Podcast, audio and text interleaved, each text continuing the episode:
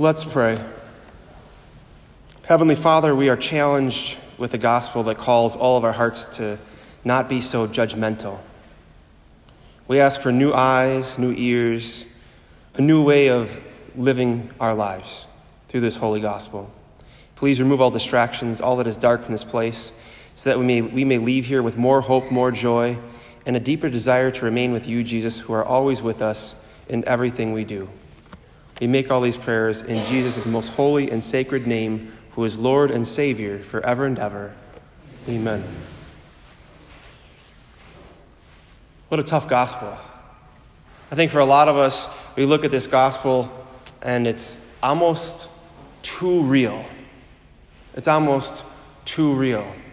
Because how often do you and I judge other people? We look at the external reality and we forget that there's so much more to the human person, there's so much more to life than the physical reality. Our world likes to tell us different. Our world likes to tell us, obviously, you can see what they're doing is wrong, but do you know that person's heart? Do you know that person's upbringing? Were they abused? Did the parents go through divorce? Have they, have they struggled with drugs? Were their parents alcoholics? So much we don't know about the human person, and yet we're so quick to judge. And the Lord, in His wisdom today, begins with the line I think a lot of us miss in our gospel today. It was just the first line. And it says, Jesus went to the Mount of Olives. The Mount of Olives is the mountain of healing. All of our oils that we use in the church for healing, for extreme unction, for anointing of the sick, are made out of olive oil. And Jesus is on this mountain to heal all that is broken in you and I, as well as the Pharisees and the scribes in our gospel today. Because even as we hear in 1 Samuel 16 7, says, Not as man does God see, because man sees the appearance, but the Lord looks to the heart. And Jesus wants to heal your heart and my heart. We live in a world that says, ah, don't go to church. That's for losers. That's for weak people. Maybe. But you know what? What the world is offering us isn't working. All these solutions to heal all that is broken in us, to keep us completely external and to never look in, simply not working. And Jesus comes to us with a gospel that should hopefully shake us up a little bit. Not because he wants to judge us, but because he wants to show us how to love. He wants to show us how to be real he wants to show us how to forgive and be at peace. And the oil that Jesus uses is the oil that teaches us not to judge. For those of you who have been on this mountain the past week and a half, with us having the healing mass with Father Ubald on last Wednesday and then the one this past Friday with Father Claudio, you're starting to see the beauty of going to confession, of learning how to be forgiven so you can receive the healing ointment also of learning how to forgive others. Because true peace begins with forgiveness forgiveness of sins, forgiving others who have hurt you, who have really hurt you. And there's an invitation for all of us to stop being like the Pharisees and the scribes. And I'm just wondering how many of us, how many stones are you holding that you judge with? Because the one lesson in our gospel today, I think, is it starts just with a little stone, just a little judgment. And then it leads to a bigger one, and a bigger one, and a bigger one. And before you know it, you can do a lot of damage to somebody. And so can I. We can all do a lot of damage to people when we judge them. And we take a stone and we throw it at them. Because in our gospel today, when we look at this story with the scribes and Pharisees, they're trying to trap Jesus. Don't know if you caught that or not. They, they said this to test him because she's committing adultery. Moses said, The law commands us to stone such women. So what do you say? Good luck trying to trap God.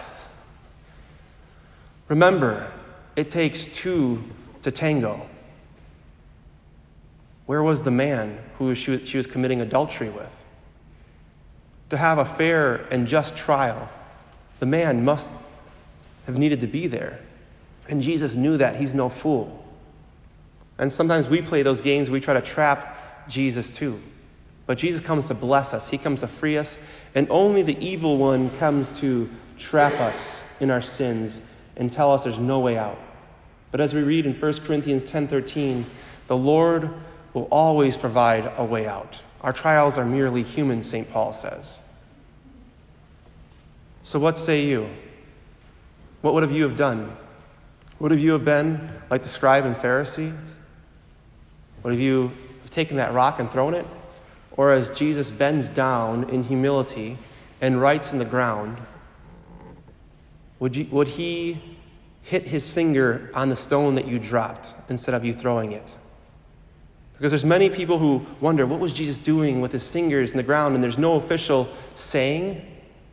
Some people say he was going back to Jeremiah 7, 7 3, where, he was, where Jeremiah wrote with a stick in the ground, showing the self righteousness of the people.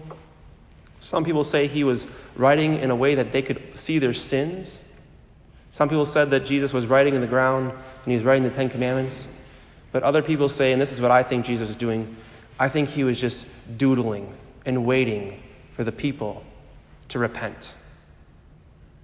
I'm guessing he wrote in the ground for a long time to give us a time to really say, what kind of person do I want to be?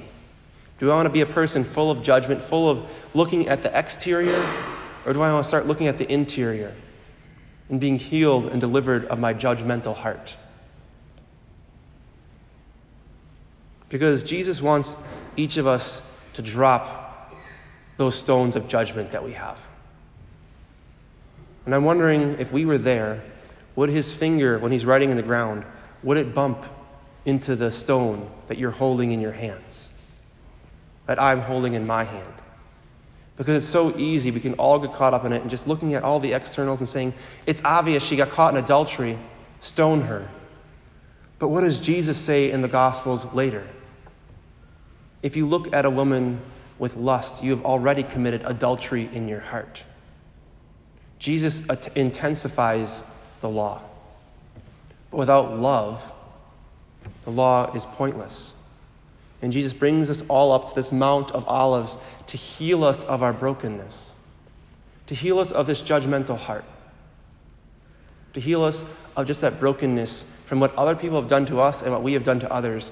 And with Jesus, there's always a new start, there's always a fresh start. And no one can see that besides God alone. So, a few things that we have as far as a call to action this week is just tonight, we have our parish Lenten mission from 6 until 8 p.m. at St. John's.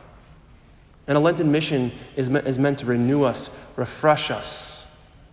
And we'll have a Catholic musician leading us in a concert in praise and worship with the opportunity to go to confession, to drop that stone of judgmentalism.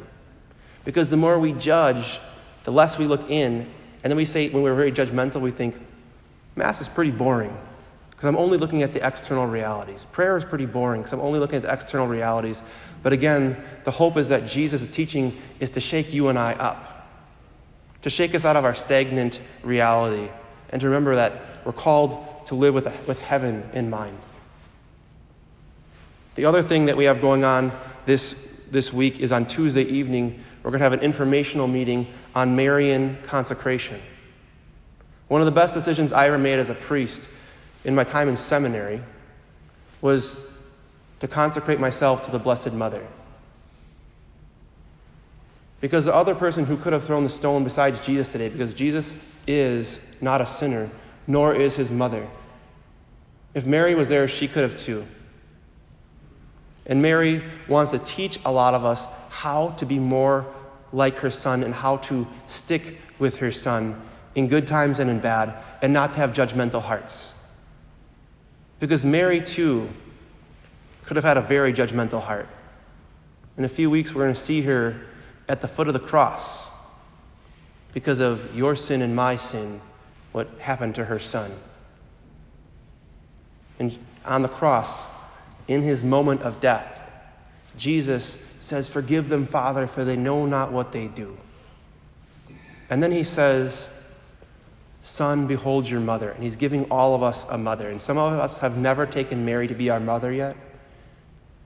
And he says, Mother, behold your son. And he gives Mary to his people because Jesus is wise, beyond all telling. Even in our gospel today, you see the wisdom of Jesus, but also Jesus knew in the time of Jerusalem, if you would have, if he would have let his mother, our mother, remain alone, the chances of her being sold into prostitution would have been would have skyrocketed.